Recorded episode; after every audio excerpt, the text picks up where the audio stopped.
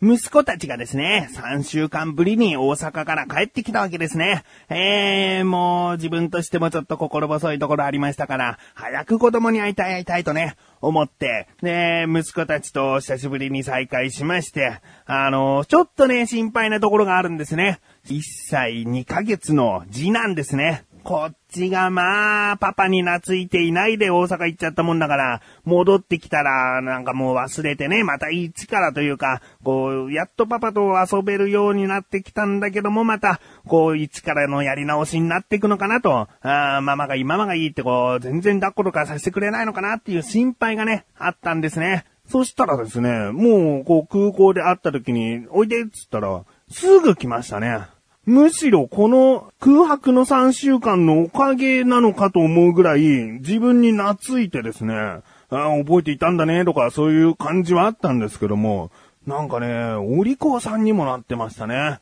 えー、今までは神さんが洗濯物をしようとこう、一緒にテレビを見てて席を立った時に、もうママどこ行くの？つって泣いてたりもしてたんですけども、そういうことがもう比較的ほぼないと。ああと、なんか一人で遠くで遊んでてもこっちおいでっつったら、こっちに来るしね。えそれ持ってるものそこにしまってからおいでとか言うとね、しまってからちゃんと来たりするんですね。うーん、なんかもう、とことんお利口さんになって帰ってきたのは何なんだと。あだからね、全国のこういった同じ状況のね、パパたちに言いたいね。子供は成長するから、今懐いていなくてもちゃんと愛情を持って日々接していれば必ず息子たちは振り向いてくれます。ママっ子ママっ子にならずにパパもちゃんと愛してくれると思いますよ。うん。ということで、寂しい思いをした分、息子が成長して帰ってきて嬉しいと思っている自分がお送りします。菊池城のなだらか向上心。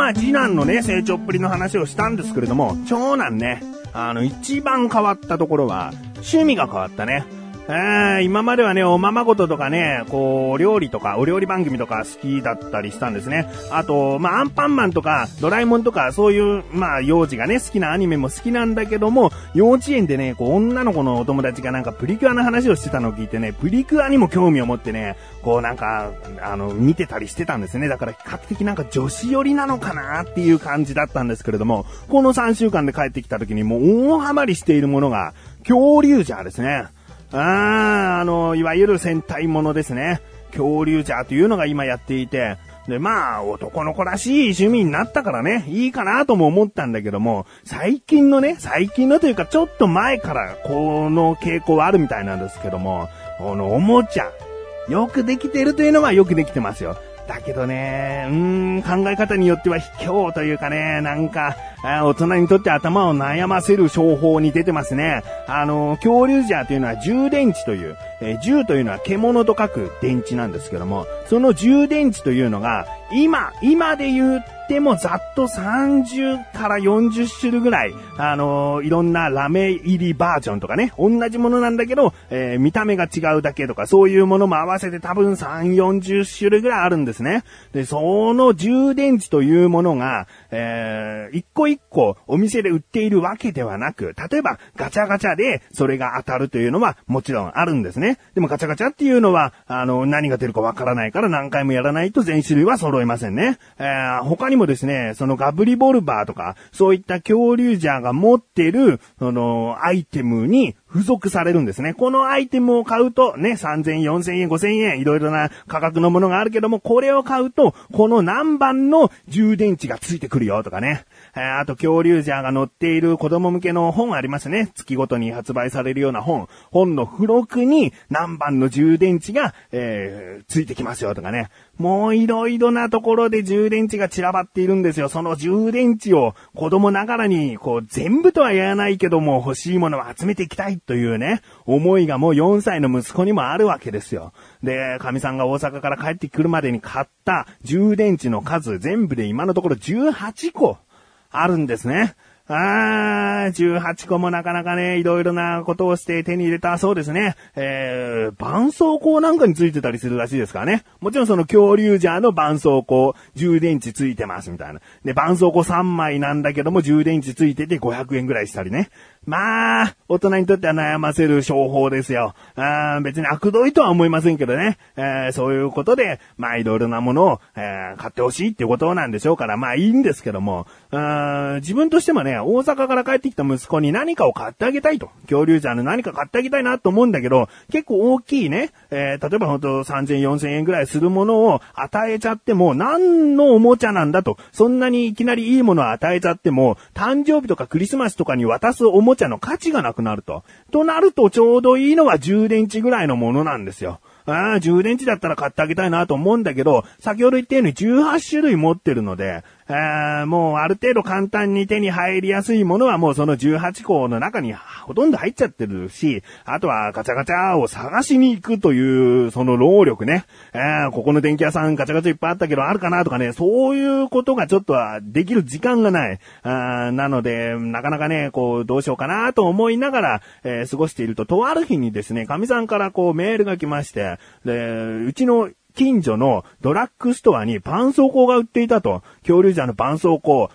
うん、で、だけど、その1番と4番の充電池しかなかったらしいんですね。で、ちなみに自分の息子は1番と4番を持っているんですね。で、全部で5種類、1、2、3、4、5とある中、1と4は持っているのに、1と4しかなかった。相当がっかりしたみたいで、ああ、そうかと。だけど、この辺でそれが今更売られたということは、もしかしたら別のお店でもちょっと、その、なんか在庫処分的に出てきてるのかなと思って、その、仕事から帰る途中にあるスーパーの中で薬を売っているコーナーがあるので、そこの絆創膏コーナーを見てみたんですけども、なくてですね、ああ、じゃあ神さんが言ってた、あの、家の近くのドラッグストアに行って、もしかしたら1と4しかない、そろそろ補充しなきゃなつって追加されている可能性があると思って、自分はそのドラッグストアに行ってですね、あ、ここか。あ、でも確かに1と4しかないなつって。で、そこのお店は在庫、えー、まあ、棚に補充しても余っちゃったものはどこに置くかと思ったら、一番上の、もう、お客さんが比較的手に届かないような場所に、こう、入りきらなかったものを置いているというお店だったので、そこもじっくり見たんですね。じっくり見たけど、なかったですね。結局1と4しかなくてですね、ちょっと落ち込んで帰ってきて、まあ、特にこの話はね、家族にはしなかったですけども、あそしたらですね、神さんが、うちのお兄ちゃんがなんか雑誌についてる2番の充電池、の本を見つけたから、それを大阪から送ってくれるって、とか言って、ああ、そうなんだ、つって。で、見たらですね、その本6月発売したもので、今じゃなかなか手に入ることができない本だったんだけども、お兄さんなんか、まあ、どういった手段か、たまたまか、えー、その本を見かけたらしくて、で、すぐ送ってくれたんですね。で、2番は手に入った、みたいなことになってるんですよ。ねえ、今このね、ダラダラとした話聞いてくださってありがとうございますね。充電池に振り回されている菊池でございます。えー、居酒屋で酔っ払いがぐだぐだトークを繰り広げる番組だって？あんなことからこんなこと。そんな言葉で話しちゃって。本当に大丈夫なの？でもそれってかなり面白そうじゃん。めっちゃ気になってきたよ。居酒屋ネットラジオ番組「居酒屋」は毎週土曜日更新。埼玉のミニ FM 局埼玉 CM でも放送中さあ、コーナーに参ります。自力80%。このコーナーは日常にある様々な疑問や質問に対して自分で調べ自分で解決していくコーナーでもあり、リスナーの方からのご相談やお悩み解決していくというコーナーです。今回もメールが届いております。ありがとうございます。なだらかネーム、コケコトマトンさん。ありがとうございます。本文どうも、トマトンです。スーパーで買うような鶏肉の部位を中心に質問したいと思います。もも肉、胸肉、ささみなどがありますが、食べる上でその肉単位でのカロリーや旨味などを知りたいと思っています。まあ、要は、なるべくカロリーの低い部位を知りたいのです。今回は焼き鳥という要素も含めてよろしくお願いします。ということですね。ありがとうございます。うん。まあ確かにね、自分もお肉好きとしては、どういった部位がカロリーが高いのかというのは気になります。ということで、今回の疑問です。鶏肉の部位によってのカロリーを教えてですね。調べてきました。ここからが答え。えー、今回は 100g あたりのカロリーを発表していきたいと思います。えー、そしてですね、鶏肉といえば、ね、カロリーを気にする人からすると厄介な皮の部分。これがあるなしでは大きく違うということが分かりましたので、えー、まあ、数字がね、いっぱい出てきますので、えー、注意して聞いてみてください。まずはですね、手羽先。まあ、手羽先はだいたい皮がついているものなので、皮込みでのカロリーなんですけれども、こちらは 100g あたり211キロカロリーですね。えー、そして胸肉の皮がついたものが191キロカロリーですね。そして、もも肉の皮がついたものが200キロカロリーということなので、えー、皮がついている部位で順位をつけるとすると、一番多いのは手羽先の部分。その次が、もも肉の部分で、次に胸肉の部分。だけど、200前後という部分では、あまり差はないということになりますね。うん。そして続きましては、皮なしで、えー、胸肉ともも肉の違いです。えー、胸肉で皮なしですと108キロカロリー。もも肉で皮なしですと116キロカロリーということで、まあ、もも肉の方が若干カロリーは高いということになるんですけれども、この辺もね、110前後というあたりで、あまり差はないです。うん。そして気になるね、こうよくタンパク質はささみ肉が一番なんつってね、体鍛える人はよく食べているイメージがあります。鶏のささみ肉。こちらの方が 100g ですと、105キロカロリー。ということなので、えー、胸肉の皮なしが108キロカロリー、ほとんど変わりがないということですね。なのでまあ、ささみ肉をこう、スーパー行って必死になって探すよりはですね、えー、胸肉で皮を剥がしてしまえば、ほとんどささみ肉と変わらないよということになります。うん。そして続きましては、えー、焼き鳥的なね、感覚で、えー、発、心臓の部分。こちらなんですけども、100g あたり 207kcal ということで、これはですね、ほとんどこう皮のついたもも肉と同じぐらいのカロリーだそうですよ。うん。あの、食べてみると結構あっさりとした、えー、味わいだったりするんだけども、意外とカロリーは高いみたいです。うん。えー、続きまして、レバー。レバーが 100g あたり111キロカロリーということなので、えー、まあ、110前後というあたりでは、鶏の胸肉の皮がない部分、えー、もも肉の皮がない部分とほとんど変わりがないということですね。うん。そして続きましては、砂肝の部分ですね。砂肝は94キロカロリー。これは今までで一番少ないですね。えー、100を切ったということで、こちらはかなり、えー、まあ、カロリーを気にする方にとってはいいんじゃないかなということですね。うん。だけど、さらに、さらにカロリーが低い部分があります。ね、焼き鳥好きな方だったらあそこかなと思いますね。鶏軟骨。鶏軟骨の 100g あたりは54キロカロリーですね。えー、まあ確かにほとんどが骨ですからね、えー、カロリーがあるとは思えないので、えー、こういった答えですね。54キロカロリーですよ。うん。えー、では最後に、最後に今まで厄介者だった鶏皮が 100g あたりだったら一体いくつなんだと。ね、焼き鳥では鶏皮っていう、もう串がありますからね。皮だけの串があります。これがなんと 100g あたり513キロカロリーと。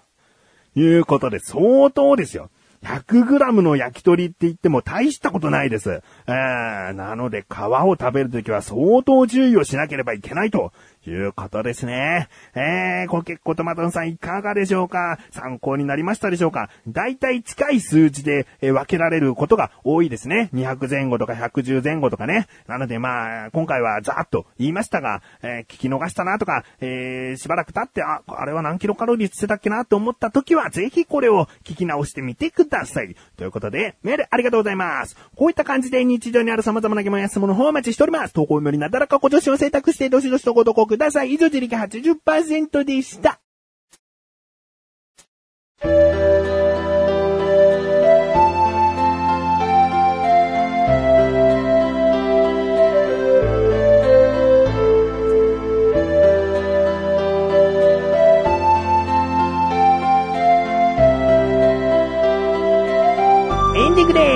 早速お知らせです。このなだらか今年が配信されたと同時に更新されました。小高菊池の小高ルチャー聞いてみてください。今回はですね、うん、インスタグラムのフィルターの話その2という感じで話したりもしてますね。えー、他にもですね、小高郎の料理教室。うん、こちらが今回はコーヒーということで、えー、お話をしているんですけれども、今までとはちょっと違った構成となっております。気になるという方、ぜひ聞いてみてくださいね。ということで、なだらか小女子は毎日水曜日越しで、それではまた次回、お相手は菊池勝利したメガネとマリでもあるよ。お疲れ様です。